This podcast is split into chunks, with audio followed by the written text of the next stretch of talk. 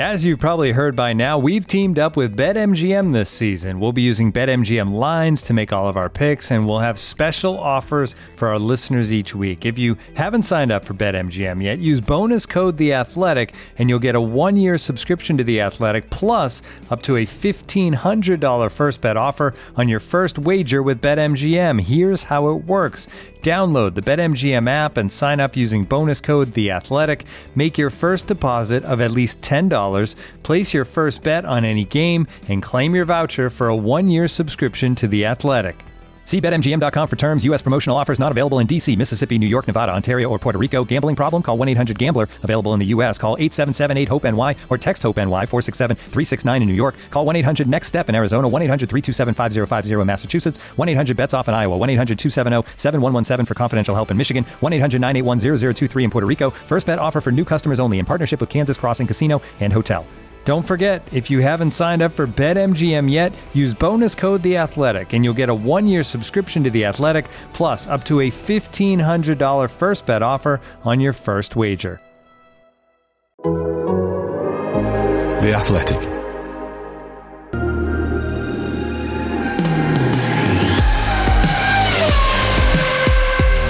Jaguar shocked the F1 world in the summer of 2001 when it announced Adrian Newey was going to be moving across from McLaren for the following season. It was a swoop that appeared to signal it was time to take Ford's floundering F1 team seriously, but it was short lived. Just 13 days after Jaguar's bombshell news, the team came to an agreement with McLaren for Newey to stay put, and less than two months later, the architect behind this surprise attempt was shown the door.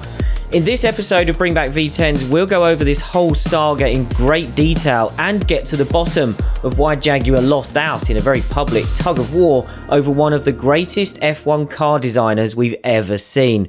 And joining me, Glenn Freeman, to head back to June 2001 are Edd Straw and making his first appearance of the series, Andrew Van de Burgt.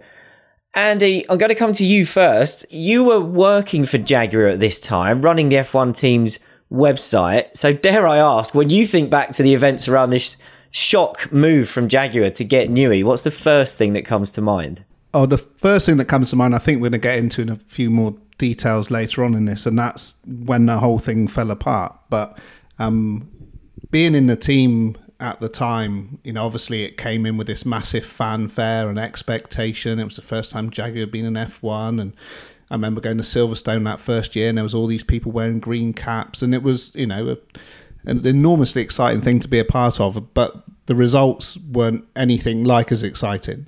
And then to be linked with Adrian Newey, who you know was about the biggest name possible on the design side of thing, was incredibly exciting, and it really did feel like.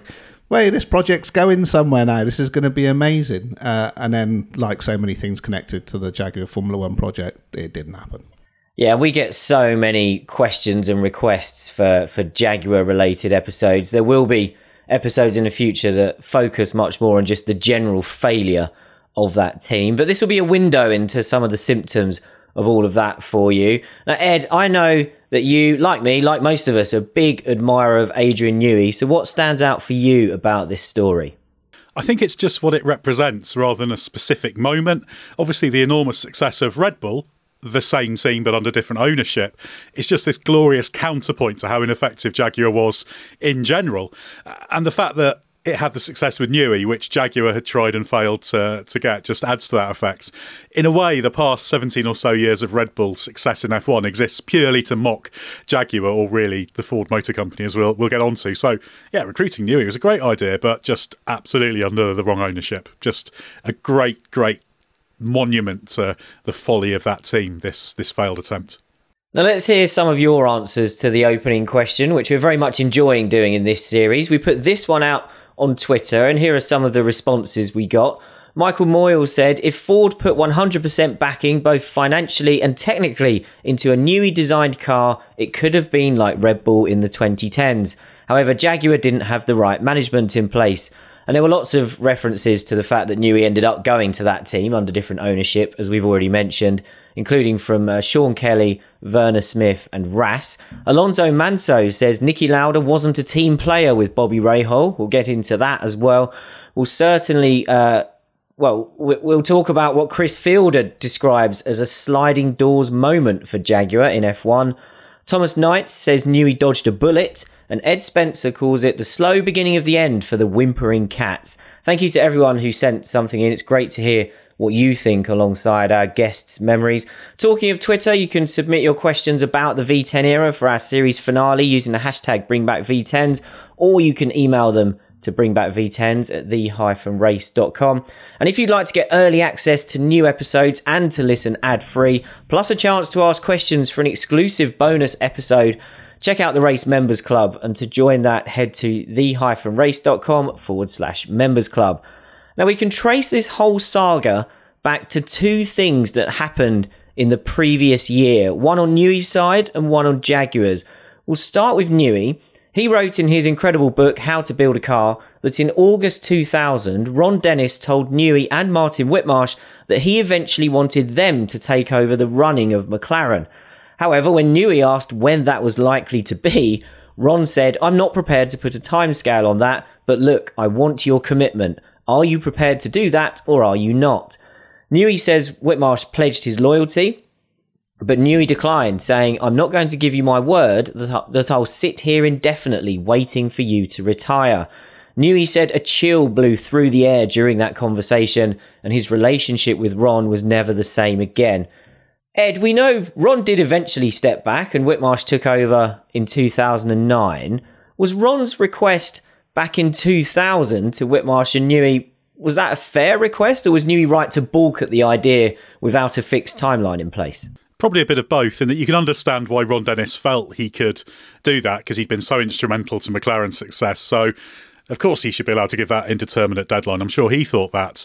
But whether it's the best strategy is another matter. And from Newey's perspective, it makes perfect sense. I always say to people when it comes to any kind of negotiation, you can only deal with what's on the table now. And in that case, even that if that's a, a formal timeline that's kind of set in some kind of contract, then you can set something in place for the future. But if you expect a precise commitment, particularly from someone as important as Newey, you've got to give a precise commitments in exchange. And I think it just reflects that blind spot of Ron Dennis.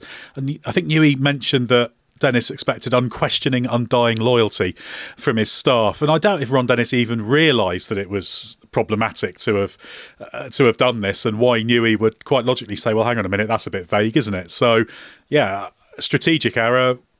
I guess Ron Dennis was within his rights to do it, but not a great idea. On the Jaguar end, there were changes coming at the end of the team's unsuccessful first season in green since taking over Stewart. In 1999, Stewart had finished fourth in the championship with 36 points and won a race. Yet in 2000, as Jaguar, it slumped to ninth in the championship with just four points. Former IndyCar champion and team boss Bobby Rahal was brought in by Ford to revive the team's fortunes, and not long after that, technical director Gary Anderson was dismissed in December, leaving Rahal with the big task of finding a new technical leader for Jaguar in 2001. Rahal spoke about this on the F1 Beyond the Grid podcast, saying things started unraveling as soon as Gary left. Rahal characterized it as the main designer decided to quit. But let's hear Gary's version of events. Well, my departure, obviously, from Jaguar was uh, very disappointing for me, to be honest. Um, I think, you know, 2000, I, we started the season, we had a car that was quite different. Um, and we had high hopes. With initial testing, I think even Herbert and Irvine thought they could you know, win races, which would have been uh, obviously the objective. But as the season went by, problems arose. And we we had gone from being a small team that just got on and done it with Jackie Stewart at the helm, and me coming from Jordan as well to the Stewart team. But the new management from Ford were, were just people that just stood in the way of trying to do anything. You know, the, I was banned from actually trying to fix problems. I was I had to manage. I couldn't do anymore, and that was really really hard for me because I'm a doer. I'm not a manager. Um, so as the season went by, I discovered that it was you know it was very difficult and the last two races of the season, um, we had just bitten the bullet. We'd, we'd, gone and done some wind tunnel testing, full size wind tunnel testing at an airfield, discovered what our, our aerodynamic problems were, a bit like you know, a bit like the porpoise currently, and um, made some inserts for the floor and bonded them in there, and the car was just completely different to drive. um, which meant you needed time to get the car optimized again around that. Around that, but you know we were in good position, good good shape there, and the the uh, Ford management, you know, come to me, um, sort of saying, you know, you shouldn't be involved in doing this. You know, you, you can't be involved in doing this. And I, I actually took one of them outside and told them to uh, go back to America. Not use exactly those words, but uh, because I was fed up with being preached at. And we went and we had a you know decent week, decent two weekends.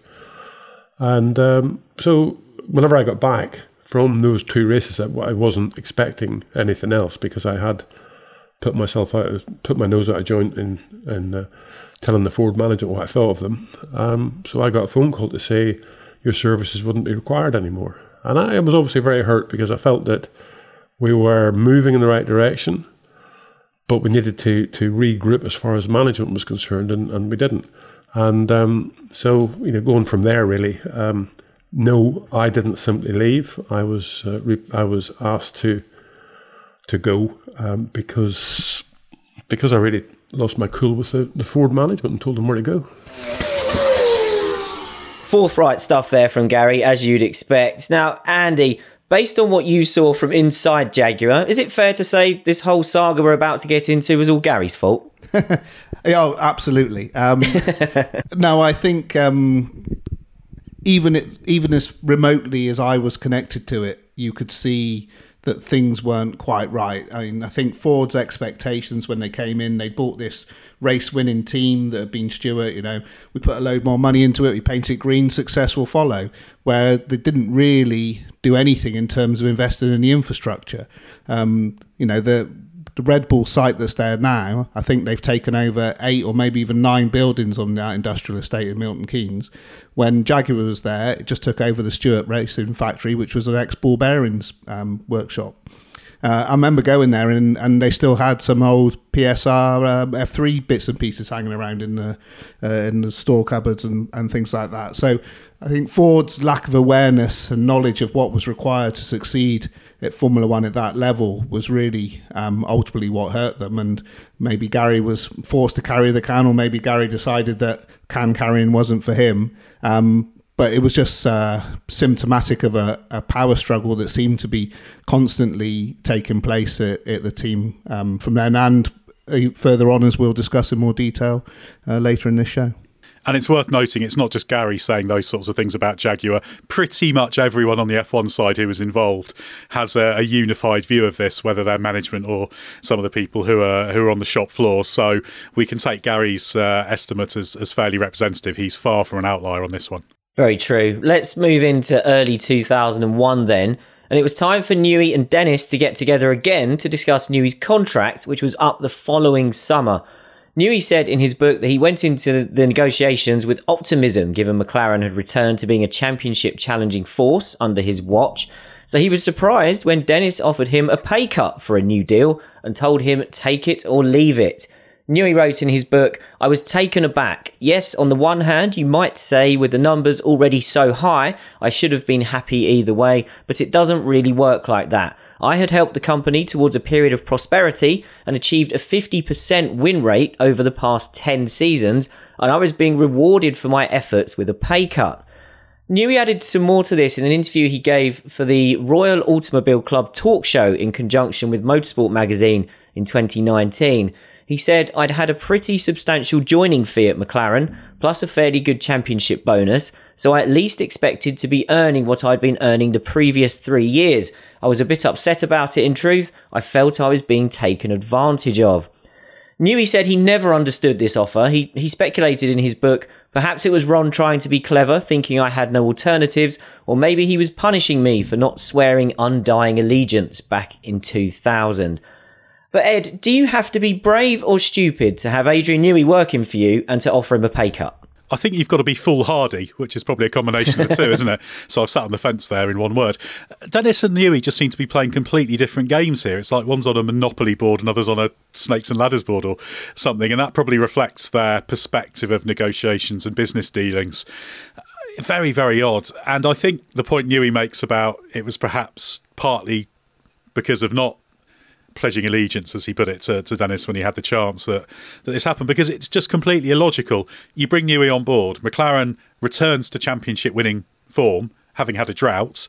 So, by definition, Newey has done exactly what you've brought him in to do.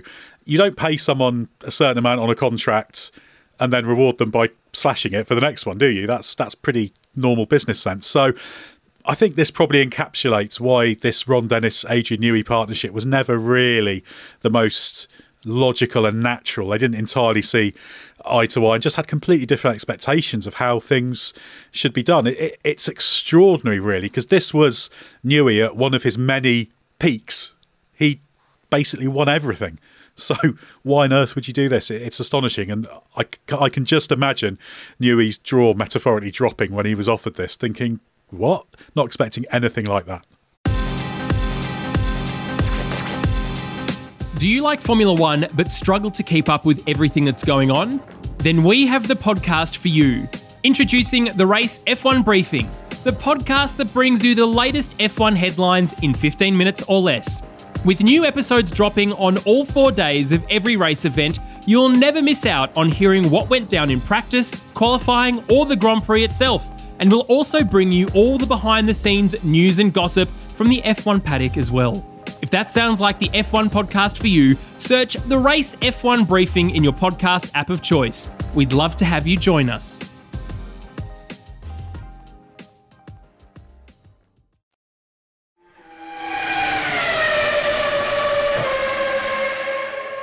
Enter Bobby Rahal. He and Newey had worked together in IndyCar racing in the 1980s when Newey was Rahal's race engineer. Rahal tried to get Newey involved in a few, a few IndyCar projects over the years, including the Ferrari project in the late 80s, and he also tried to get him to become a partner with him in his team in the early 90s when Newey was at Williams. By chance, Rahal called Newey around the time of McLaren's offer of a pay cut. They met up and discussed Jaguar's ambitions, finances, and resources. Then Rahal offered Newey two and a half times as much as his original McLaren salary to make the move. Newey described that number as almost unbelievably big. Newey also liked the fact it was a flat rate with no bonuses, as he was still smarting from the fact that Mercedes' engine failures he could do nothing about had cost him a World Championship bonus with McLaren in 2000. So, Andy, we know Newey wasn't entirely motivated by money, but it was important to him. Given the numbers on offer here, did he have to take the Jaguar proposal seriously? I didn't expect to veer off into uh, management theory here, but if you look at Maslow's uh, hierarchy of needs, salary doesn't feature particularly highly. Once you get past earning a certain amount, it becomes about esteem and self actualization, and that's the point where Newey would have been in his career at that time. But of course, salary is very much linked to status and the respect that you have within an organisation. And if you've been delivering, you definitely have an expectation that you're not going to be earning less. In fact, you would be expected that you would be earning more and rewarded for your efforts. So I can absolutely see why uh, an invitation from Rahal to speak to, to Jaguar would have been listened to. And at that time, Ford was being incredibly acquisitive. Uh, it put that Premier Performance division together where it put Aston Martin and Volvo, and uh, I think they got Jaguar Land Rover and Lincoln in it. And they were you know, really building this big thing that they were putting a lot of money behind. So I think he would have been crazy not to listen to them. Um, maybe he should have listened a little bit more closely to the details of what they were offering, but uh, there was absolutely the correct logic in, in hearing them out. Newey continued to get nowhere in his negotiations with McLaren, so he kept talking to Rahal. And when they arranged a second meeting, this time Niki Lauda was brought along. Lauda had joined Ford in a senior role to oversee its racing properties, which included Jaguar and F1, Cosworth, and PI Electronics. Lauda was brought in by Wolfgang Reitzle, who had taken over at the top from Neil Ressler, and Rahal said Ressler needing to step back for family reasons was what really started the problems. Rahal said of Lauda, Niki was a very demanding guy. I called him the White Tornado because whenever he came in, there'd be stuff everywhere, and then he'd leave and everyone else would have to clean everything up. Lauda's appearance in this meeting was the first red flag for Newey. We've had the chance to interview Adrian for something very special that we'll do here on Bring Back V10s after Series 6, but at the end of it, we were able to get a quick thought from him on his failed move to Jaguar, and it was clear that Lauda's role was something that made him uneasy. So let's have a listen. I was, Bobby Rahal at the time was team principal, and I knew Bobby from IndyCars. I'd race engineered him for two seasons, and we got on tremendously well. Um, I think one of the most underrated drivers ever. Um, so the attraction really of going to Jaguar was was to work with Bobby again, but at the same time heard all these stories about the Ford management that Ford had brought Niki Lauda in. Niki, I, I later found Niki to be an absolutely fantastic guy, but at that time he had a let's say a mixed reputation. I was a bit nervous of, of that, and I was just nervous of the whole polit- political scene. Andy, unlike Newey, you were at Jaguar at this time. Was Lauda's reputation warranted back then? Yeah, I think absolutely it was. Um, even as low down the pecking order as I was, you could sense the the change in atmosphere almost immediately when he when he came in. I mean, for a start, I think they almost the first week they fired the people who were doing the catering and hospitality in the in the team tents and replaced them with this Austrian get up. You know, you get to know these people from when you go to tests and whatever, and speak to them, and all of a sudden everybody had gone and a whole new lot were in, and and with that the atmosphere had changed as well. I think uh, I always enjoyed talking to Bobby and being around him. It was really open, much the same as it would be now, I imagine, in the, in the IndyCar paddock. Um, and I think a lot of that was driven by the fact that Lauda had this point to prove. You know, he was at Ferrari in that time in the early to mid 90s. Uh, when it was a complete disaster. Uh, those terrible cars of 92, 93 when he was there as a consultant at De Montezemolo's behest. And obviously, he ultimately lost out in that political fight with Jean Todt. So I think he, he felt that he had to make a, an almost immediate impact when he when he came in. Although, you know, ultimately, to my little part of the world, it didn't make any difference whatsoever. Well, you didn't have to clean up the mess then every time the tornado left. No, no, I just would be sat in a corner uh, hoping that the internet didn't go down. There's another story from this meeting which will become crucial later on. Rahal talked about this with US racing journalist Gordon Kirby for a special feature about his long her personal history with Newey back in 2014. This was in Motorsport. Rahal said, I sensed Adrian was very uncomfortable with Lauda. He was trying to push Adrian to sign the paperwork at dinner. I said to Lauda that I would get it done, but I said you can't push this guy. Much later in the episode, we're going to get into where Newey ended up on the paperwork front with Jaguar, so we're going to try not to give away any spoilers for that just yet. So, Edd, I'm entrusting you with this. What do you make of all this? Was this, is this Lauda being too pushy, waving bits of paper under Newey's nose, or was he perhaps being very shrewd to realise that if you're going to snatch a superstar from Ron Dennis, you need to have your formalities locked in?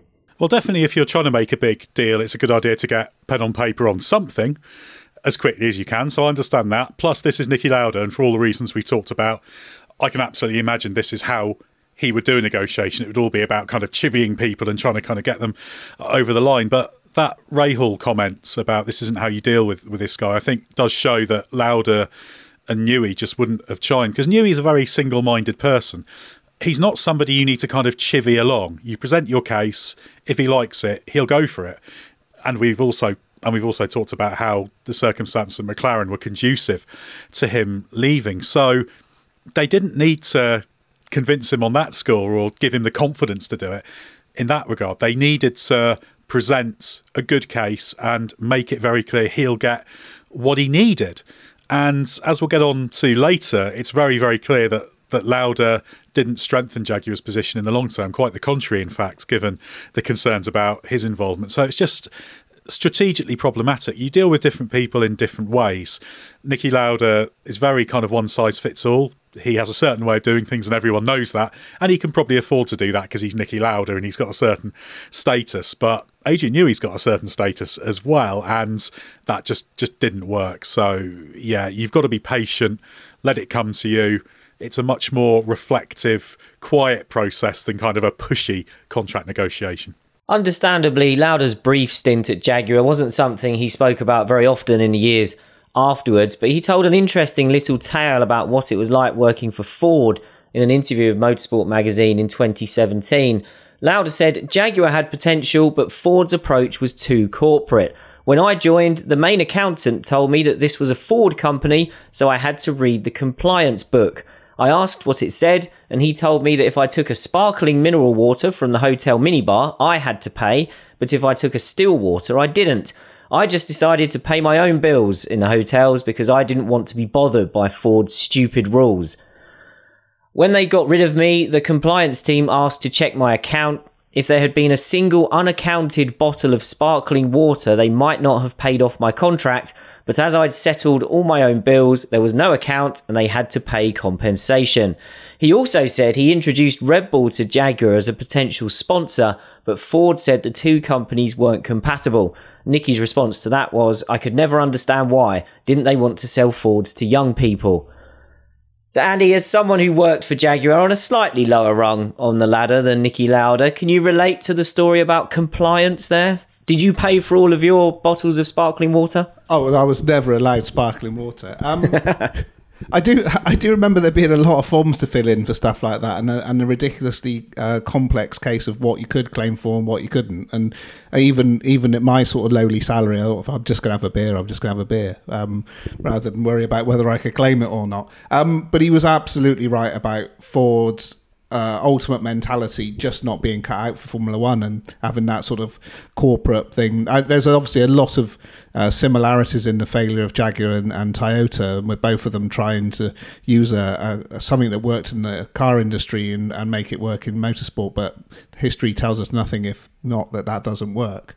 Um, on the sort of website side of things, it became when we launched with this just the most enormous budget, uh, and we would really be pushing the envelope, doing some incredibly creative things. Uh, we had this amazing development team where we would pretty much come up with anything. We were really leading the way, uh, uh probably too far, given most people were still on dial-up then in the days before broadband uh, was commonplace. But you could just see as the as it went on more. T- into 2002 that the budgets were just being cut and the level of creativities were really being clamped down upon it became much more corporate and much more conservative and really not that fun to be a part of. Whereas at the beginning when everything was possible and it was all new and exciting it was a it was a really a great place to work. We used to we had this massive drivers club um, where people, I think it was 150 pounds a year. We had something like 10,000 members in that first year. It was unbelievable, and they put on these great events. We had this day at Silverstone where the Irvine was taking everyone out in X types and all that sort of thing, and it was it was fantastic. And all of that just stopped, um, and yeah, I think ultimately uh, that's that's why I left. Although that was far less significant than uh, Niki Lauda and his compensation package. I bet you were spending all the profits on mineral water, sparkling mineral water, I should say. only the best, Edd. Only the best. I think you're doing yourself down there. I'm sure you were influential to Jaguar's. Well, actually, I'm not going to say you were influential to Jaguar's performance. That'd be a massive insult. No. oh, well, uh, uh, fast or slow or whatever. The, the, the only uh, the internet speed was the only thing I had to complain about. Yeah, a much bigger problem, sort of twenty odd years ago as well. Um, so Rahal and Newey met again, this time without Lauda, and they shook hands on a deal for Newey to join Jaguar in 2002 when his McLaren contract was up. This hadn't been a straightforward deal for Rahal to get over the line, though, on the Ford side, you'll be shocked to hear.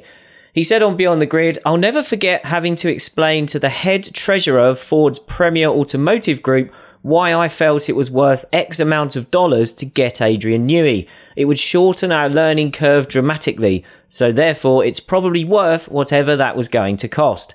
It took me all day, and I remember saying to myself, why should something so obvious take so long? Eh, that last line there, is that perhaps the ultimate sign we can have of how ill equipped Ford was to run an F1 team? I'm not sure whether it's the ultimate, but that's purely because there are so many tales like this that are all spoiled for choice. exactly, they're all equally stupid. But what's just remarkable is how universal a derision of Ford's corporate oversight of this team was. Fine, it's not just about flinging money at an F1 team and let it be the Wild West. You've got to have a certain amount of oversight, but grasping the concept of signing the preeminent aerodynamic mind in F1 history, the guy who's won everything in the, the years before that, is going to be worth every single dollar and cent. you might need to spend two minutes having Bobby Rahal explain that to you, and then you might, I don't know, pick up a copy of Autosport, or I suppose we're in the US, aren't Auto Week or something, see how he's referred to, and you might actually get a little bit of support for that. But, you know, you're signing the best people. And that's not complicated, even for a corporate car company. But it just shows the sort of ponderousness of it and the failing to realise that, that, you know, in the automotive world, it's a big pool. I imagine there's probably a handful of absolutely crack people you can sign for various things, but there's only one Adrian Newey. F1 is so specialised, so focused. You shouldn't have to grasp that difficulty. It reminds me of that story about the the bafflement about Eddie Irvine being Eddie Irvine being the highest paid uh, employee at Jaguar and them just not understanding what the whole thing was. It wasn't building road cars; it was racing prototype race cars in in Formula One. Shouldn't be difficult to understand, but this was just Ford absolutely all over. On that note, the other thing they really didn't get is at that time they didn't have a wind tunnel, which is why I'm I couldn't really understand what Newey saw. They were using Swift, and they had something like 200 days, but it was in California, so you could use those days in the winter, and then you might be able to use them, but you couldn't use them in between races because by the time you got out there, did the work and came back or whatever, and all the people who came in after Gary, whether it was uh, the Hansford guy and um, I forget um, Agathangelou and all these people, they would all instantly start moaning about the wind tunnel and being able to do anything. And it's like they told they, all these people have told you what the solution is. Get the wind tunnel sorted, and they uh, eventually they got some old RAF place that was being used in the war. It was like on a one fifth scale, or it was. They never ever got their head around the infrastructural work that was needed to become a competitive F1 team. And in fact, Gary Anderson has talked about pushing for the wind tunnel at the time he was there for the start of Jaguar. In fact, I think they even looked at the wind tunnel site that Red Bull subsequently acquired. So, of course, they people were talking about it from right from the start. But it, it but again, what you talked about there with the uh, with the US based tunnel, it's because that was Ford's tunnel. That was their thing. You use our stuff, you do it our way. And that's what it was about. That was far more important than the results were any good. And if you do that in Formula One, if the process is your objective, then, well, you're not going to get anywhere. Correct. Now, amusingly, when Rahal tells the story of trying to get Newey from McLaren, he says the reason it started to go wrong was because somebody said something to Ron Dennis and all of a sudden everything got a bit more complicated. Well, Bobby, we can let you know that that someone was Adrian Newey, and this is Newey's version of events. He said, The next day I went into Ron's office and said, Ron, I'm afraid I've got some news. We don't seem to be getting anywhere with this contract negotiation, so I've decided to join Jaguar. And Newey said Ron went the colour of his, of his office walls, which I would imagine were grey. Uh, and then this is the exchange that followed. Ron said, You can't. Well, I said, I'm afraid I can. I don't want you to. I said, Well, I'm sorry, but you really should have thought about that before you played hardball on negotiations. Newey then left Ron's office and took the afternoon off to take his kids to the cinema. When he emerged from watching The Mummy Returns and switched his phone on, he realised all hell was breaking loose. He also had a message from his wife saying Ron's not taking this lying down. Andy, despite the initial offer of a pay cut, was it always to be expected that if faced with the realistic prospect of losing Newey, Ron would then sit up and take serious notice. Yeah, I think that is the logical next step in, in these series of events because who else was he going to get that was going to be able to replace Newey? At that point in time, he was a one of a kind. He'd been, you know, he'd taken McLaren back into the winner's circle. He was still designing absolutely cutting edge cars, even if the Mercedes engines were letting them down uh, in the reliability stakes. But what else was he going to do ultimately? Plus, he also had the threat of creating a genuine rival. You know, we know what subsequently would have happened, and I, I think it was a fair guess that had he gone there, it wouldn't have worked. But it might have done, right? If if Newey had gone to Jaguar, they might well have cut the chase to being where Red Bull is now, and that would have been a, a big problem for McLaren at that time. Ron and his wife Lisa arrived at Newey's home in an attempt to thrash out a deal Newey said, Ron rubbished Jaguar's aspirations, warned me of a power struggle between Niki and Bobby, asked if I wanted to end up working for Niki, which is what would happen if Niki won that particular power struggle. Newey called this a masterstroke from Ron because he was only interested in going to work for Rahal and he didn't want to become a pawn in a Ford management backed power struggle within the team. Dennis also matched Jaguar's financial offer and promised Newey he could have the freedom to explore projects outside of F1, such as the America's Cup sailing competition. Ultimately, Newey felt the Jaguar move was too big a career risk, so after leaving the room to discuss it with his wife, he went back to Ron and agreed to stay. Rahal is aware of this too. He said recently, Ron was very good at describing what life under Ford would be like compared to life under McLaren, and that ended up being proven to be right. Edd, we've heard plenty of stories in the past about how good Ron Dennis could be at negotiating on his day, usually more on the sponsor side. Was this perhaps one of the finest examples of that? In terms of the short term response to that problem, yeah, it was very well done. He pushed out everything, pulled, pulled out all the stops, made sure that it happened. So genuine pragmatism there.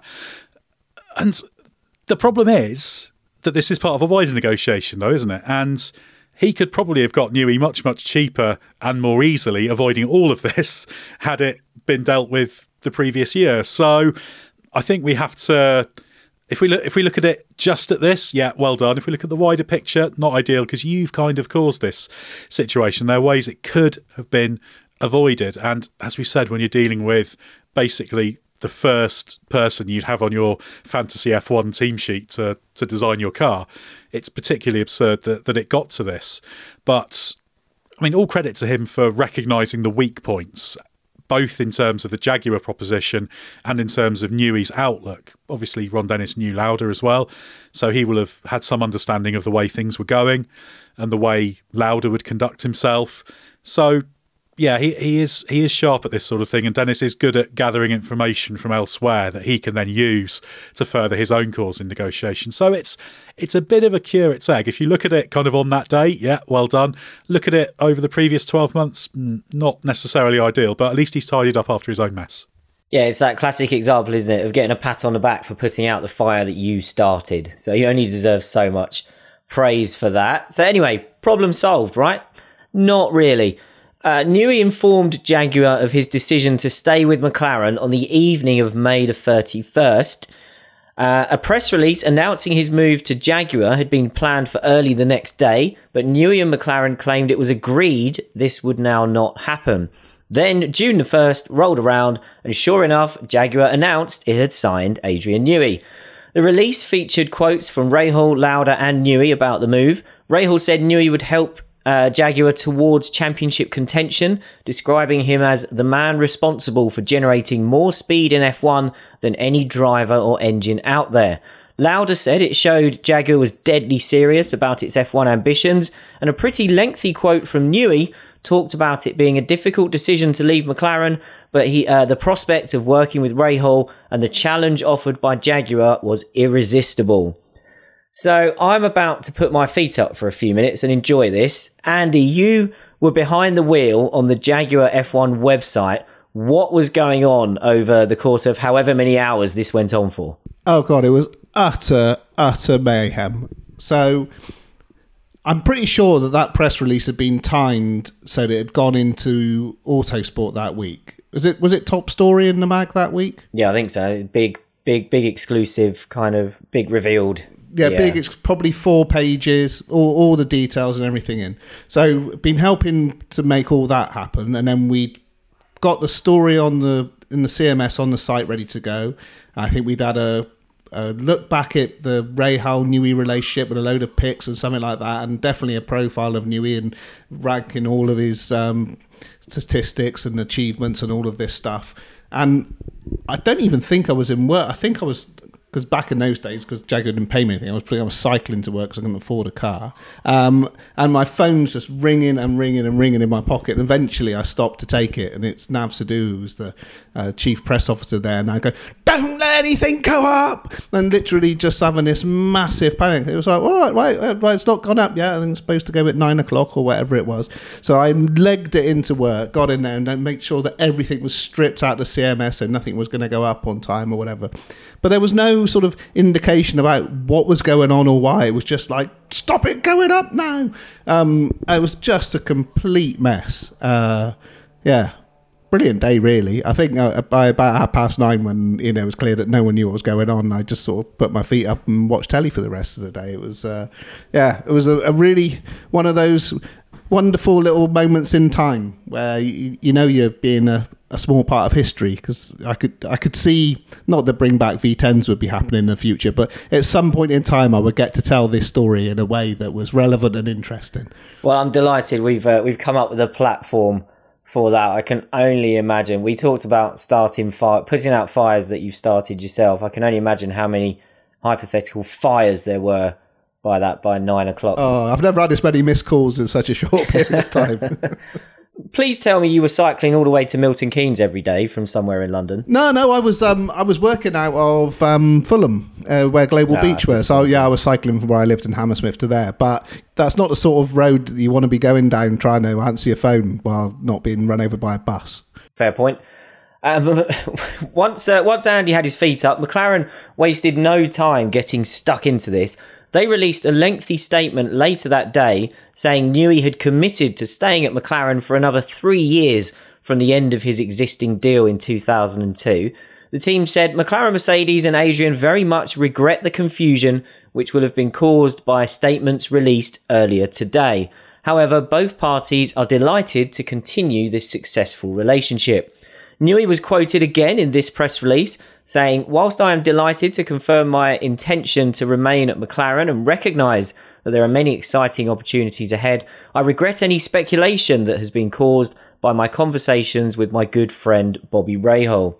I appreciate that I came very close to working with him again and have agonised over this decision. I informed him of my decision to remain at McLaren sometime prior to the release issued this morning by Jaguar Racing, but I understand that the mechanisms of this release made it impossible to stop, and I'm sorry for any embarrassment that it would have caused to my friends at Jaguar and McLaren. Jaguar released another short statement saying it had signed a contract with Newey and therefore this was a matter for further discussion. So, Andy, I'm going to make this a two part question, really. Firstly, did further discussion mean it was inevitable we were heading for a legal battle? But also, do you have any idea what these mechanisms were that meant the release couldn't be stopped? Uh, I'm assuming it's because they done those two page, or two or four pages at the front of Autosport.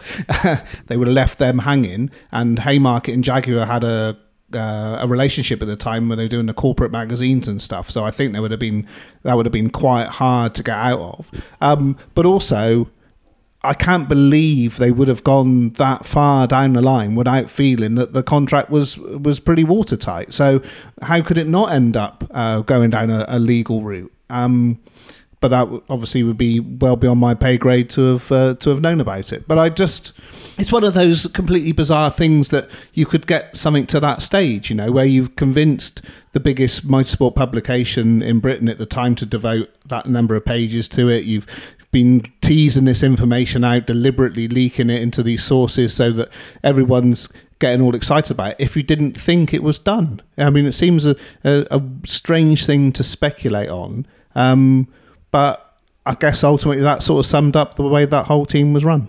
Yeah, it does seem they got a bit ahead of themselves. Uh, we'll unpick that a little bit later. Things developed over the following days. Lauda was quoted in the media as saying Newey had signed a contract with Jaguar, so if he had also signed a new deal with McLaren, then Niki would be interested to see how he was going to design two separate Formula One cars for different teams from 2002. Uh, Niki also said, Ron can jump up and down all he likes. We didn't steal Newey away from him. We did a deal for when his contract ends. Rahal was in Milwaukee this weekend for a kart event, and he told the US media in attendance Adrian has signed a contract and he is legally committed to join Jaguar in 2003. I met with Adrian late Thursday night and we talked about his situation. He told me that Ron Dennis and he had spent most of the day talking about his role with McLaren. I accepted what Adrian had to say, but I told him he had an agreement with us. That same weekend, Jaguar released another statement saying, We have a legally binding commitment with Adrian Newey, which has been violated by his apparent signing of a contract extension with McLaren. We intend to defend our rights through the proper legal channels. This all happened around the time F1 teams had been debating if the contract recognition board that was set up to rule on any disputes over driver contracts needed to be expanded to include the highest level team employees as well. FIA President Max Mosley said no progress had been made during recent discussions about that, which had been prompted by Toyota taking Gustav Brunner from Minardi. Now, we mentioned that in our Toyota 2001 episode many moons ago. And Mosley said the FIA wouldn't be intervening on the Newey saga, stating, We have no position on this. Edd, looking perhaps in a, in a wider context, not just around this, but F1 in general, would it make sense for the Contract Recognition Board to apply to top team personnel as well? It's one of those things that's very easy to say, oh, yeah, that's a good idea, but I'm, I'm just not really sure how practical it would be. There's a lot of personnel involved, and I don't believe you can only apply it to the senior team personnel. It really have to cover everyone, surely, wouldn't it? Because then you'll start talking about potential sporting penalties and all sorts of things the CRB for drivers is very specific because it's a small group. They're all direct sporting competitors. Should we say, yes, team employees work for a competitor team, but it's still not quite the same thing.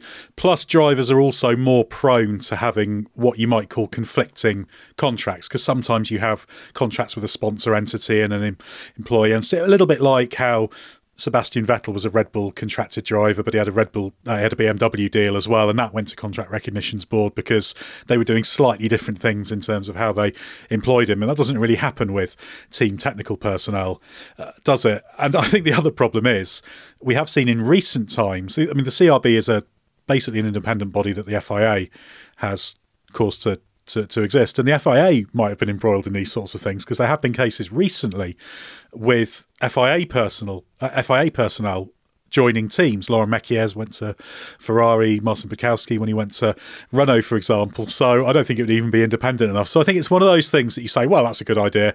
And then as soon as you think about any of the detail, you say, oh, actually, no, this doesn't work. You know, the world of contract law exists. This is the world of general contract law, isn't it? So leave that to the real courts, I think.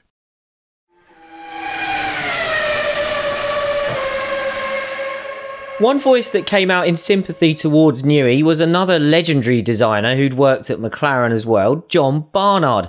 Barnard said he'd been in a similar situation when he was wooed by Ferrari while still working at McLaren, and he said it can be hard to resist all the private jet treatment and the pressure to sign something committing you to the team that wants you. But he also sympathised with Newey having to work with Ron Dennis. Barnard and Dennis had formed a formidable partnership at McLaren in the 1980s, but Barnard said, Ron doesn't understand the kind of pressure a designer has. After a time, you start to wonder how you can keep the momentum up, and it is something that requires tremendous effort. I don't think Ron appreciates that, not with me, and now not with Adrian. Addy, do you think Barnard was right that Dennis didn't understand what made superstar designers tick? Well, who am I to argue with John Barnard about this? I mean, he he was there, he worked with him, and I'm sure, you know, has uh, very firmly, deeply held opinions on it. Um, from the outside looking in, I guess that's probably right. Um, but I think at the time, uh, the role of Martin Whitmarsh was quite prominent in the general management of the team with the matrix management thing that he'd brought in from British Aerospace, which was quite sensible, really, if you think about the way that Formula One teams had evolved, even from when Barnard was there, and the size of the departments and uh, the amount of technology that was coming in. You think where we are at the beginning of the 2000s, we're just about to hit that uh, amazing era of probably the highest tech F1 cars ever. Okay, they didn't have the active stuff of the ones of the 90s, but in terms of the other things that were being developed on the car, did you just want that one guy, or could one guy be responsible for running all of it. And not really. You know, you need that management system underneath, and maybe uh, a superstar designer, as Barnard might call it, uh, didn't work in that environment. But but maybe they were becoming a bit of an anachronism anyway. Um, so I think I do have maybe some sympathy with. Uh, with Ron Dennis there, if you've got to manage a team, then you you're also trying to manage the egos. But in classic Ron way, you know, there were probably better ways of going about it that didn't necessarily ruffle quite so many feathers. The next race on the F1 calendar was the Canadian Grand Prix, and unsurprisingly, Newey didn't attend, although McLaren claimed That was always the plan as he had work to do back at the factory. Rahal was there though, and he fought Jaguar's corner, saying the team was pursuing all legal options and declaring, We have not seen the end of this for some time. He also quoted Dennis from the recent discussion between the team bosses over the Brunner Minardi situation, where Ron rather unfortunately made a big statement saying, When you enter into a contract or an agreement that is effectively a contract, you should honour it unless both parties agree to end or change it. Rahal also spoke about his friendship with Newey, which, as we said earlier, dated back to their time in IndyCar together in the 1980s. Bobby said, Friendship is always based on trust and good faith. Obviously, I feel that these have both been severely damaged in this situation. Newey spoke for the first time outside of McLaren's statements on the Sunday of the Canadian Grand Prix in the News of the World newspaper in the UK. He spoke of his friendship with Rahal too, saying, The person I am concerned about in all this is Bobby. He is a good friend and I don't want to upset him. Perhaps this shows the dangers of mixing friendship with business. I really hope our friendship can weather this. Edd, the friendship between Newey and Rahal was mentioned constantly during this saga, including on multiple occasions in that initial Jaguar press release for signing Newey. Did this mess perhaps show that friendship and business are a bad combination? I guess it depends on how you look at it, doesn't it? It's clear that that connection, that friendship, was what made this deal possible in the first place. So that's a positive.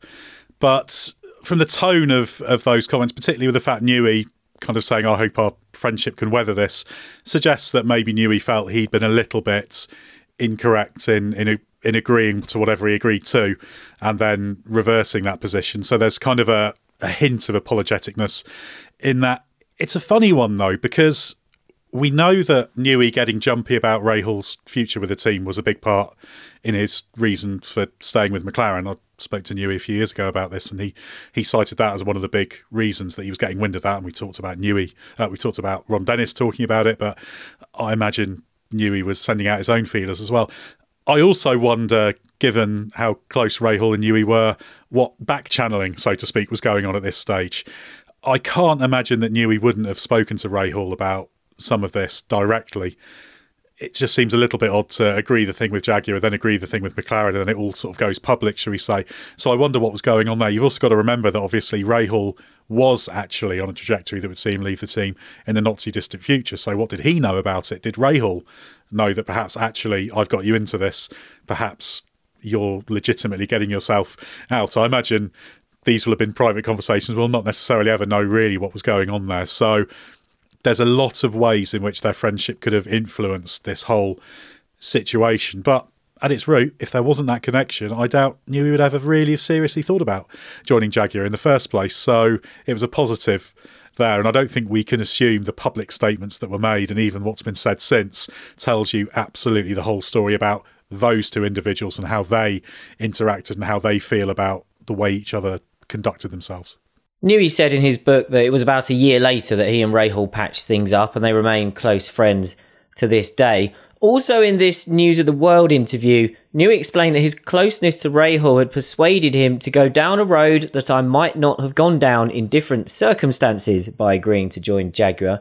He went on to explain that part of his logic in considering a move away from McLaren was to keep his mind fresh. He said, I'm a designer, and like anyone in my situation, I'm trying to be creative, and to do that, you need to look for new stimulation. There is always a danger of getting tired and suffering something equivalent to writer's block and wondering where the next big idea is coming from. This is a high pressure sport, and with that constant pressure, you are looking for a new stimulus, and changing jobs is one way of doing that. Edd, do you think top F1 designers can be at risk of going stale or getting their equivalent of writer's block, as, as Newey called it, if they stay in the same place for too long? Yeah, it can certainly happen. I mean, the general principle is fairly well established, particularly for people who are working in, should we say, creative endeavours. Of course, what Newey's doing, there's a great foundation in science, in mathematics, in physics. Those are your your tools. But the ideas and what you bring to that, the creativity, the vision, is a little bit more intangible. If you've ever tried to read anything that tries to define exactly how creativity works, you will find it's a very kind of nebulous idea. So it's a, a kind of culmination of a lot of factors. And yeah, environment can be one of them. So I can believe that someone like Newey's always looking for new challenges, and in fact, his interest in things like America's Cup in terms of doing road car projects. Obviously, Red Bull have recently announced this RB17, which is a F1 performance level car available to ordinary people if you include people with eight figure plus bank balances in ordinary people. So yeah, it's it's a culmination of things and I think someone like Newey, he'll always be looking at challenges and things that excite him, where he can apply that vision to some doing something a little bit different. And I imagine Jaguar would probably appeal to him a little bit on that score. And in fact, we know that what he did later with Red Bull appealed to him because it was the kind of small team at the time coming up and being kind of his his project rather than being part of someone else's team. So yeah, I I can imagine that. Obviously, the fact that Newey then stayed with McLaren shows that it wasn't that hard for him to stay in that environment. But I can believe that someone with a mind like that will always be looking at new environments, and I think everyone will know, no matter what line of work or what what they do with their lives there'll be times where the environment or, or, or whatever prevailing situations aren't quite right for them. So, yeah, I don't blame him. Or maybe he kind of road tested it with a Jaguar deal and thought, actually, I don't really like this, and, and that's part of the reason why he backtracked. Who knows? Did, did he ever do the America's Cup project? I don't. That the McLaren one never happened, did it? Because yeah, Ron Dennis promised a, a, a, big deal, and and it never happened. I think because Red Bull have had some involvement in America's Cup since, haven't they? So yeah. I'm sure Newey's uh, dipped his toe in the water there, pun intended. And yeah, it, it's just one of those things that's never quite quite happened. I don't think America's Cup something you really do in your spare time, is it? It's uh, I think it's an all or nothing kind of thing. It always seemed like a weird add-on to it, and it just suddenly struck me when it, that never happened, did it? you know, he didn't take a year off to design a boat that we were unaware of. Probably realizing that it's not very easy for an F1 team wholesale to go into the America's Cup, particularly with how esoteric that whole competition is. I went to Mercedes last year to speak with them about the whole America's Cup project they're involved in, and the whole competition's really, really odd in the way you negotiate and agree the regulations and that kind of thing. I wouldn't be surprised actually if that played a part because it's quite political. All sports are, but just even the regulations are political and based on negotiation, even more so than in F1, where at least once you've got a rule book, you've got a rule book. So I wonder if Newey decided that perhaps America's Cup wasn't quite as exciting as it was, and he had other things he, he wanted to do. Maybe that's why Mercedes have done it. They, they're planning to launch their own bid for him in the future, and they feel that America's Cup is the one thing no one's ever delivered for him. So there you go. Well, we'll get to that when we do bring back hybrids in about 20 years' time. Bring back boats. the next move, bring back wheels. The next move in this affair came from Jaguar, which got a brief injunction to prevent Newey being able to sign a contract extension with McLaren while this case was ongoing. Ahead of a court hearing scheduled for the 12th of June, both team bosses laid out their feelings on the matter. Rahal said, I'm not bitter. We have a legally binding agreement, and that was ignored. Unfortunately, it has gone to the courts, and I am the last person in the world who wants to see that happen, but I have to defend our rights and defend the company. The facts are on our side. If the court rules in our favour, then it's a pretty terminal situation for McLaren. Dennis seemed incredibly relaxed, saying, Everybody in life changes their mind. It happens to all of us. He changed his mind. He's not working for Jaguar, he's working for McLaren. What has been presented to you has been misleading. It has not been factual, and as things unfold at the appropriate time, you will come to appreciate that. Andy, is it fair enough that people can change their mind, as Ron so casually put it, or is that besides the point here, especially given what he'd said previously about honouring contracts or agreements? Yeah, it's an interesting one, isn't it? Because as we discussed earlier about the, the world of contract law, um, and especially what uh, Ron had said in regard to that Minardi Brunner thing. Um, but equally, and we've seen this a lot in football, people aren't slaves and you can't force them into doing things they don't want to do just because of a little bit of paper that's been signed or whatever um, statement of understanding or whatever it was that uh, that Newey signed with Jaguar. You you simply can't force people into doing things against their will, um, and probably even more so now than it was then. Um, but equally, then you know what is the point in contract law, and if if that's one of the sort of underpinnings of the whole of Western civilization as we know it. So it's a really tricky one, and I'd say all very F1. Um, but in the end of the day, uh, Adrian Newey dodged a bullet by not going to Jaguar, um, and that's pretty much that. Yeah, I, I don't think there's anyone that thinks that uh, Newey's career trajectory would have been any better if he'd made this move. The day in court was delayed to the 13th of June at McLaren's request, and then on the 13th, McLaren and Jaguar reached a settlement which they announced via a joint statement. Newey would stay at McLaren in what was described as an amicable resolution. The joint statement said Jaguar Racing now understands the circumstances in which the confusion between McLaren and Adrian Newey arose and has therefore decided to accept McLaren's apologies over this matter. Dennis and Newey both apologised publicly, with Newey expressing his regret over the situation. Uh, on behalf of the Ford Jaguar side, Niki Lauda said the apologies were gracious and fully accepted by Jaguar. Details of the settlement were kept private. Journalist Alan Henry, who was one of the first to break the initial story about Newey going to Jaguar, said McLaren covered Jaguar's legal fees of around £30,000, and both teams furiously dismissed a report in the official F1 magazine that claimed McLaren paid Jaguar a million pounds in compensation. And for me, the crazy thing is, this was all in a fortnight that this all took place. Were you surprised at how quickly and then suddenly how simply it was all concluded? Oh, it's genuinely unbelievable. You know, how can you be stating that this is going to end really badly for McLaren because everything's on our side to then go, oh yeah, that's all fine. Yeah, no, so it's all it's all been sorted out. We're we're we're moving on. Um, I dearly love to know the full details of, of what was there because whatever Jaguar's defence was, it was constructed on tissue paper by the looks of it. Um, and there's clearly some really vital details missing here that, um, for I don't know, protecting the friendship between the two of them or something along the line that has not really come to light. Uh, I it's weird, I can't really remember working there at the time what the reaction was uh, to all of this because obviously you know, uh, I think um, we, as the communications department, we sort of just ducked our heads down for a little while and we were just waiting for the flak to, to pass us by. But I don't recall hearing any internal rumours about what had taken place or anything like that. We'd all heard the million quid rumour, um, but I don't think anyone really believed that because that was about what um, Jaguar was spending on um, private jet flights to California uh, every week, so it didn't really make much difference to Ford or not.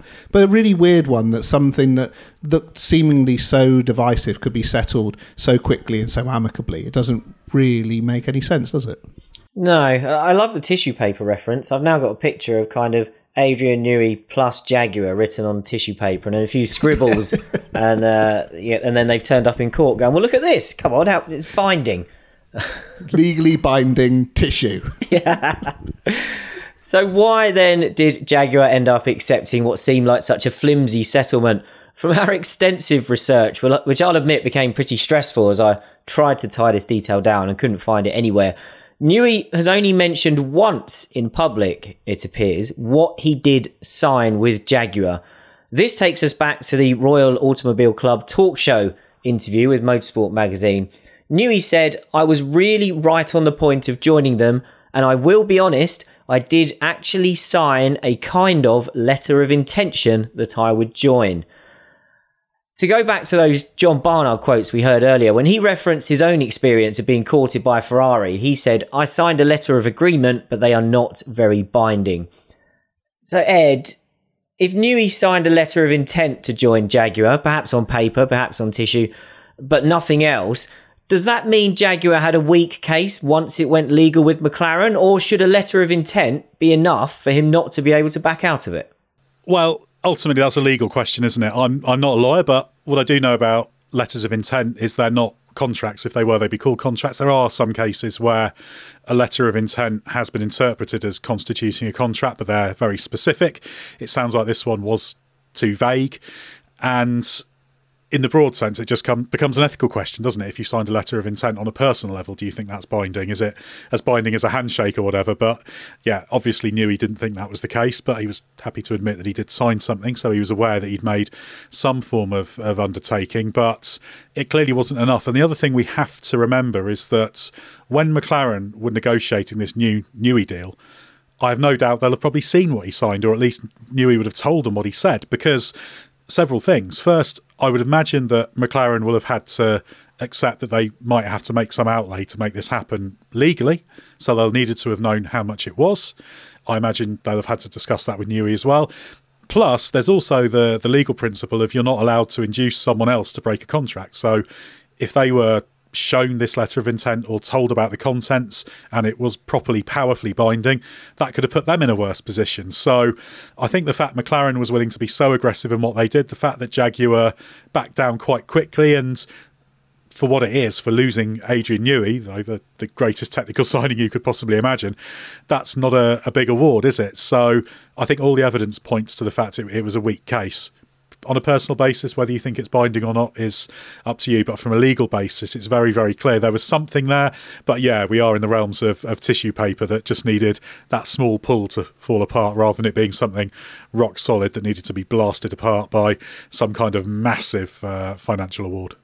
Before we move on to some of the ramifications at McLaren, let's have one last mention of Rahal. He gave an interview to the Jaguar website, which presumably Andy was involved in, where he said it was a good opportunity to sign off the Adrian Newey saga once and for all.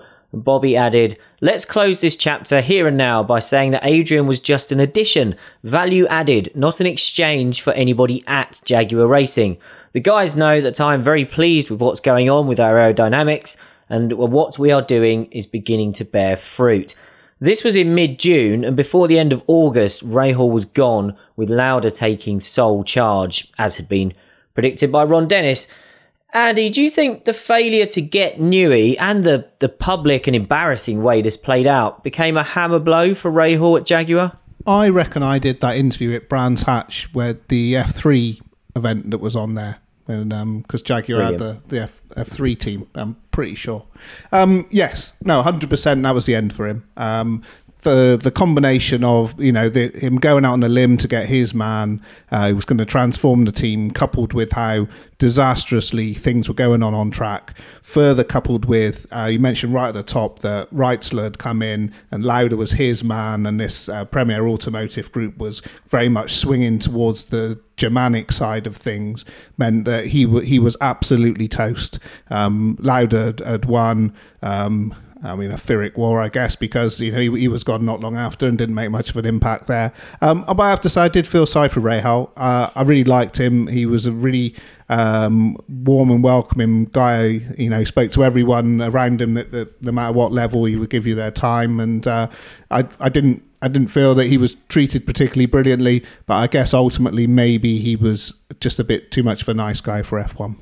Let's hear from Rahal then. Bobby very generously gave up some of his time to speak to me about this whole scenario and to help fill in some of the blanks for us. We'll release the full interview to the Race Members Club after this series has finished, but for now, here's a cut down version of our conversation that covers the key parts of this story. You know, I mean, obviously, when I uh, accepted the offer from Ford, I mean, it was something that you know anybody would, especially if you had a, a previous relationship, anybody would have thought, boy, wouldn't it be fantastic if he could convince Adrian to make the move and, and to come over. Um, uh, Adrian would have always, you know, if we could have brought Adrian in, that would have been the ideal uh, situation for me you know, I think you know Adrian was at a, a, point in time I think where he was, you know, he was looking to do other things or do some things, and or maybe I, I, I know the one uh, comment he made to me one time was that um, what he really missed about a team like Williams, for example, was that it was a racing team, whereas McLaren was this conglomerate of various uh, op, you know entities. Uh, and I think Adrian liked the, the simplicity of the racing team. I guess you'd say Red Bull's very similar to that. And and of course, Jaguar at the time kind of presented that same environment, maybe a simpler environment. I mean, the fact that it was you know Jaguar and an English firm. Um, so you know, uh, spoke with Adrian on a number of occasions, uh, and um, uh, we were you know we made a lot of good progress. For all the Ford politics that there were in the background, do you think without the presence of Niki, you could have at least got it over the line with Adrian? Well, you know, and of course, you know, you, you know, Niki's not here to defend himself, but um, I think Niki complicated um, things for sure. Um, you know, I also know that Niki did not get on with with uh, Ron, and I think there were some comments made, personal comments made, that undermined um, our um, kind of agreement with um, with Adrian. Uh, our understanding, I guess, maybe would be another word. Um, in any event, um, yeah, I, I, think that, and I think you know, as, as you asked, you know, about Niki, I think Niki complicated the situation, and um, and uh, and I, you know, you know, and I think Adrian was concerned that if he came on, that Adrian or that uh, Niki would relieve me of my command, and and then Adrian didn't want to work for Niki. I think I think he's made that clear. So as a result, um, it, it, didn't happen, which is a shame. But uh, you mentioned earlier that you know, you got so close to getting the agreement over the line. Right. What did Adrian sign? Did he sign a contract? Was it a letter of intent? Can you can you remember exactly? You know, what did you get his signature on? Uh, I believe it was a it was a binding memorandum of understanding, something like that. That was the full intent for everybody.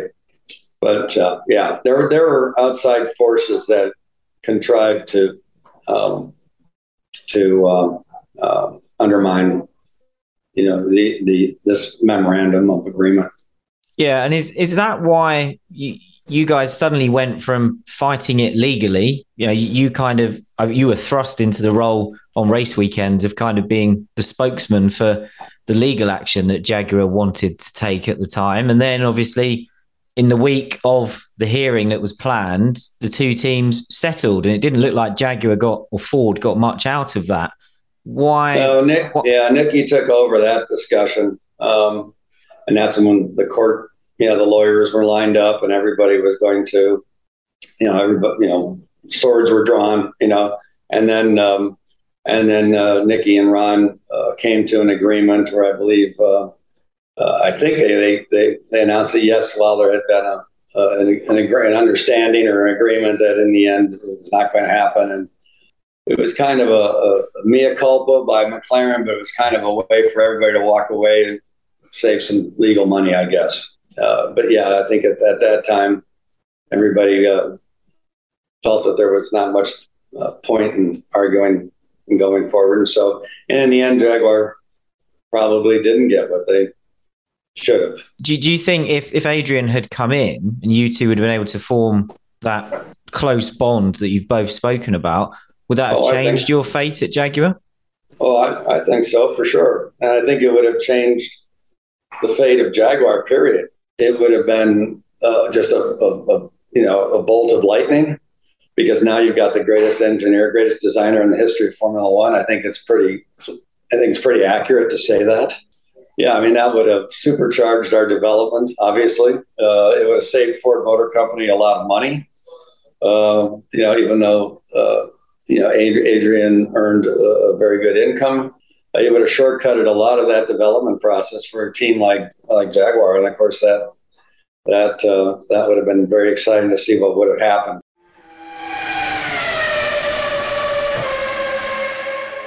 Great stuff from Bobby there, and as I said before, there's there's lots more of that conversation that uh, our members will get to hear. Let's move on to McLaren then. At the next race at the Nürburgring, Ron Dennis made the surprising admission that he felt the Newey saga had affected McLaren's on track performances by putting the team a little off balance. Ron said, to really have consistent results, you've got to have complete harmony. So when something comes along that is a distraction, it does have an impact on the performance of the team.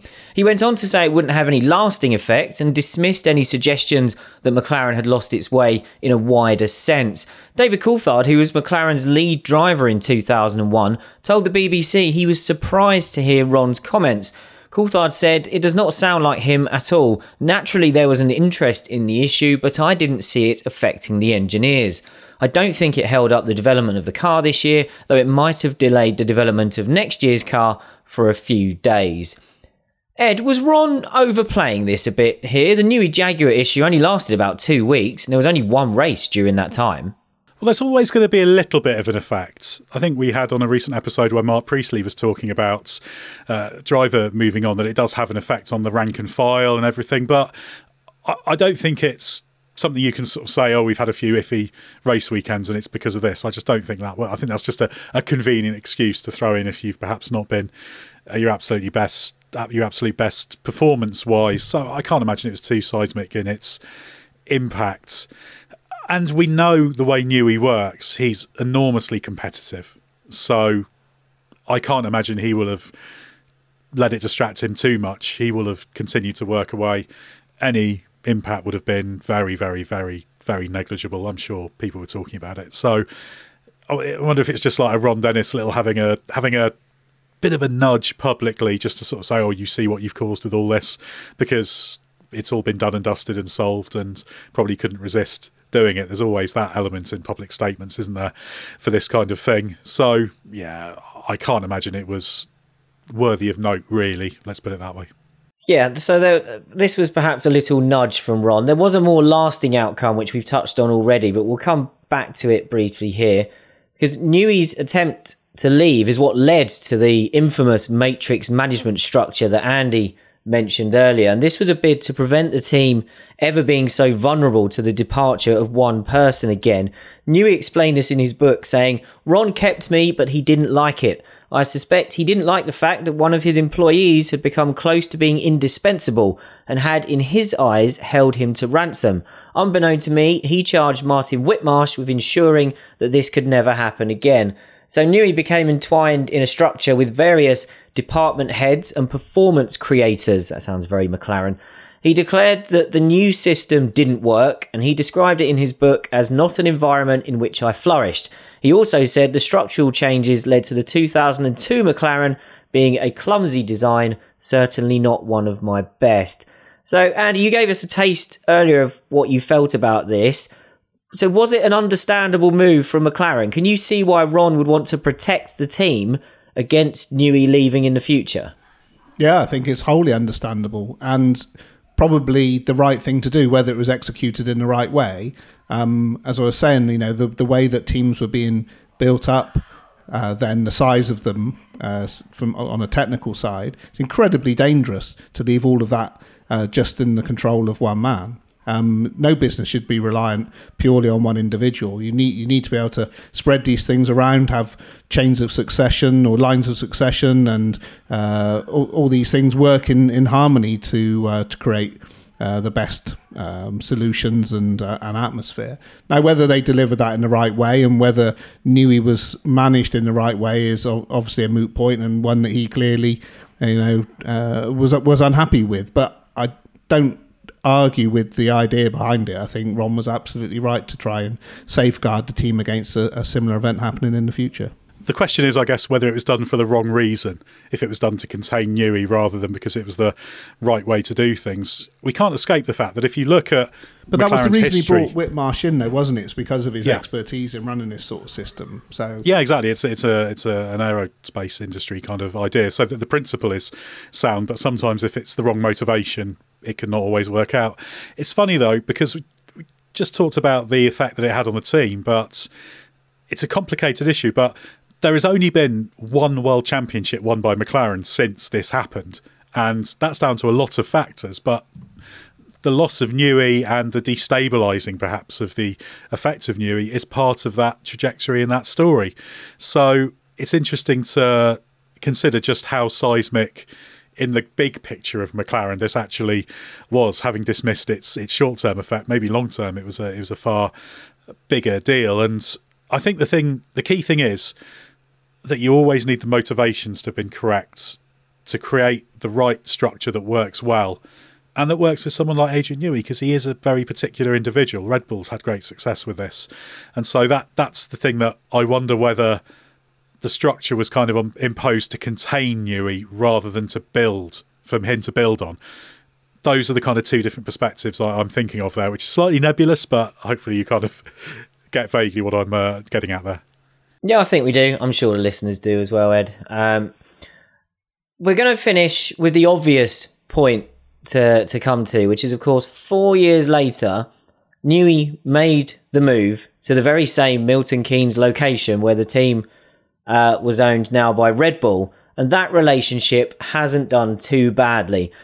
So, it's obvious to ask, isn't it? Newey to Red Bull worked. Does that mean Newey to Jaguar would have as well? We put this question to Adrian uh, before that audio clip we played from him earlier, and he puffed out his cheeks, paused, and said, Good question then declined to answer it, saying it was all if buts and maybes. But Edd and Andy don't have the same luxury of being able to dodge the question. They've not designed enough championship winning F1 cars to be let off the hook.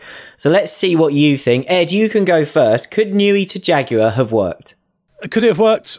Absolutely. Would it have worked? No, I don't think so. Red Bull's success with Newey was all about constructing itself technically in its own image, building itself around his way of doing things and having a fast moving ownership that grasped what needed to happen to be a success in F1. Everything about Jaguar at this time that we've talked about, ponderous Ford leadership, just indicates they'd have tried to take even as brilliant a square peg as Newey, and they'd have just tried to ram him into this round corporate hole, which he wouldn't have liked, and it wouldn't have got the best out of him. Ford Motor Company didn't get how important Newey was. You alluded to the fact that uh, that Rahal had to spend ages convincing Ford of it, and I know from people who spoke to some of the people there the, on the Ford side at the time that they didn't really understand who this guy Adrian Newey was and, and his and his value.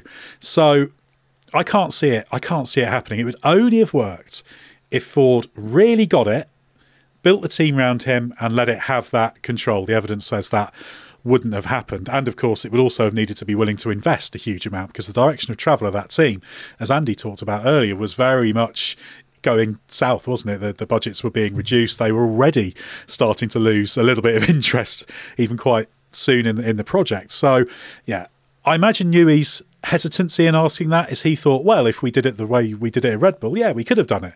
But he will know that Ford will not have let that happen. Probably not anyway. Maybe he'll have thought he could have convinced them. But I think everything we know about this situation says it was a very, very lucky escape for Adrian Newey that he didn't go to, to Jaguar. And that's probably part of the reason why this whole debacle happened in the first place once he'd decided to, to sign whatever he signed, that letter of intent to, to go there. So, yeah, good decision in the end. Yeah, I think he called it a sort of letter of agreement or a letter of intent, didn't he? But Andy, you can have a last word. You saw what this team was like from the inside. Is there any chance Newey's arrival could have been the turning point? I think it was one of the earlier respondents called it a sliding doors moment for them.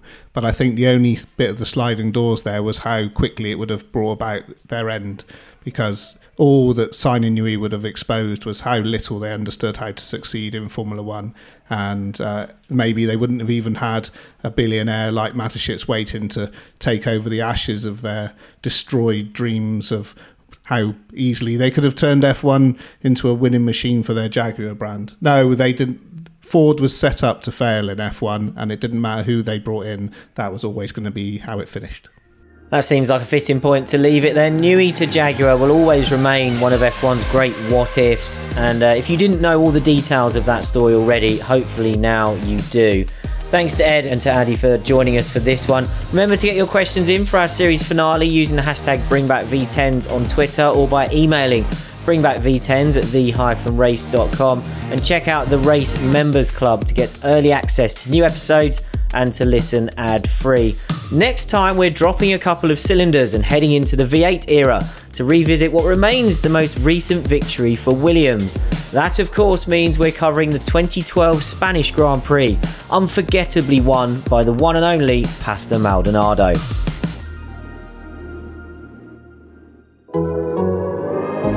The Athletic. Can I just say I did actually quite like working at Jaguar.